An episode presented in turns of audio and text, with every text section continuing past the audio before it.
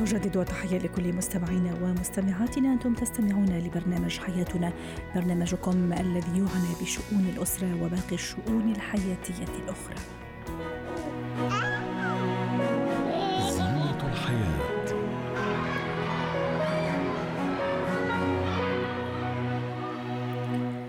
نتحدث اليوم عن اضطراب فرط الحركة وتشتيت الانتباه لدى الطفل. ما هي أعراضه؟ كيف نشخصه؟ وكيف نتعامل أيضا معه؟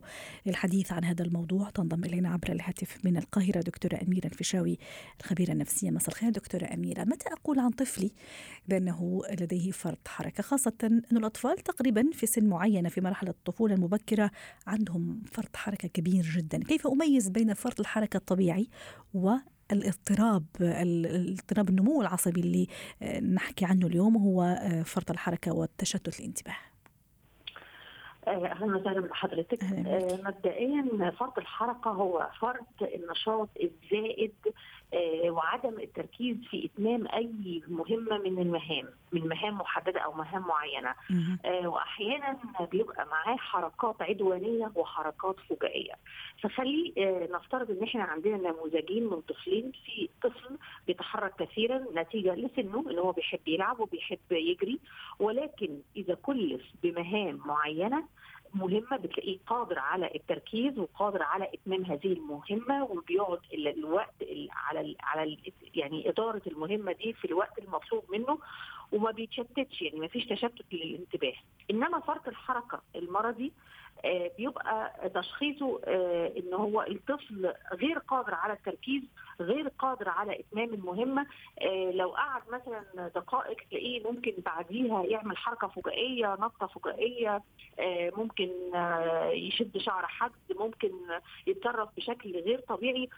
وطبعا ما بيبقاش قادر على التركيز وبالتالي ده بيأثر على تحصيله وإدراكه وتعليمي يعني. ممتاز. بين فرط الحركة الطبيعي وفرط الغير طبيعي أستاذة أميرة عادة متى متى يجب إني أبدأ أركز شوي؟ كما قلت إنه الأطفال في سن يعني ثانية ثالثة الطفولة المبكرة عادة ما تكون عندهم هذا الحركة الكبيرة ما شاء الله والنشاط الزائد. متى أنا أبلش أدقق يعني أركز شوي حتى أعرف إذا الأمر طبيعي ولا ولا بدأ يخرج عن نطاقه الطبيعي؟ هو طبعا إحنا من أول ثلاث سنين ونص أو أربع سنين بيبدأ الطفل يكلف بمهام في في, في كمستوى في الدراسة أو مهام الأم بتطلبها منه. تحت السبع سنين هنا ممكن نكتشف مرض فرط الحركة اللي هو غير طبيعي. نعم. الطفل ما بيركزش في أي مهمة. الأم بتلاقيه دلوقتي حتى لو اديته homework مثلا KG أو حاجة تقول له تمم ال exercise أو حله ما بيعرفش يقعد. دي أول حاجة. بيقوم كل دقائق آه مع فرط النوم يكون عنده طبيعي دكتورة أميرة ولا كمان في النوم في اضطراب وتشتت شوي؟ لا بيبقى عنده طبعا اضطراب وتشتت وحضرتك بتحس إن في حركات عصبية وفي عدم تركيز. يعني هو ده لو الأم لاحظت كل الصفات دي بتبدأ هي بقى آه يعني إيه تحطه under spot كده تحت الميكروسكوب بحيث إنها تبداوا تشوف تروح للدكتور والدكتور يحلل حالته. فإذا هنا في شكوك. نعم. يعني هو في شكوك إن هو في اضطراب في حالة من العصبية في انفعال في حركات فجائية غير قادر على التركيز.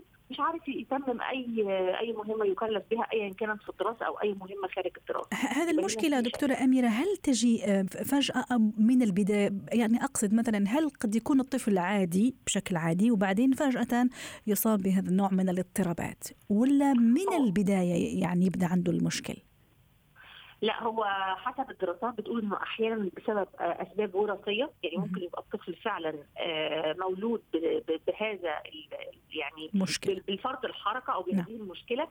ولكن هي بتظهر بقى بتبدأ تظهر أو نبدأ نشك فيها تحت من ثلاثة لسبع سنين. ليه؟ لأن الطفل إيه حضرتك لما بتيجي تقارنيه بزمايله لا بتلاقي إن في خلل، بتلاقي إن في عدم تركيز، بتلاقي إن في تشتت، فلازم هنا بقى في الحالة دي نوديه لدكتور، والدكتور هنا بيبدأ يفحصه عن طريق اختبارات نفسية، بيعمل له اختبارات اختبارات نفسية بيقيس فيها درجة تركيزه بيقيس فيها درجة هدوءه بي بي بي بيجاوب يعني بيسألوا أسئلة معينة بناء على إجابات الطفل بيبدأ يحدد ويدي scores معين هل في فرط حركة أو لأ. وأنا دوري وأنا دوري كأم دكتورة أميرة عند دكتور آه. اللي لما أخذته وأعطاني مجموعة نصائح وكيف أتصرف لما نرجع للبيت ما هو دوري أيضا حتى نختم هذا اللقاء؟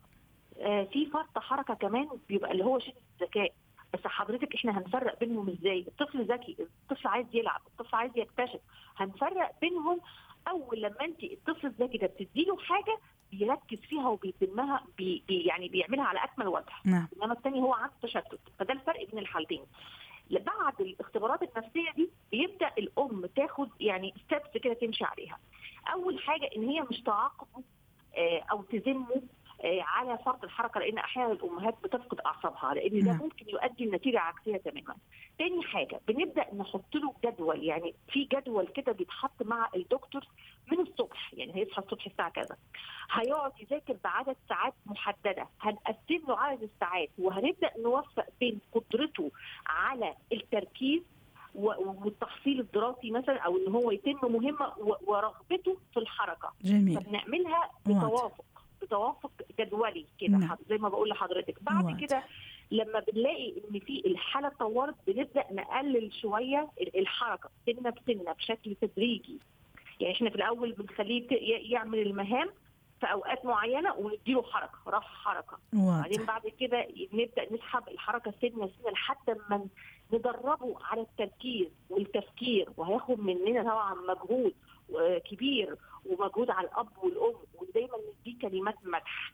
جميل لو جميل. كل الطريقة دي يعني ما جابتش نتيجة أحيانا بيبقى في بقى معالجة دوائية عن طريق الدكتور الخاص بهذه المشكلة يعني. شكرا لك دكتورة أميرة الفيشاوي الخبيرة النفسية ضيفتنا من القاهرة.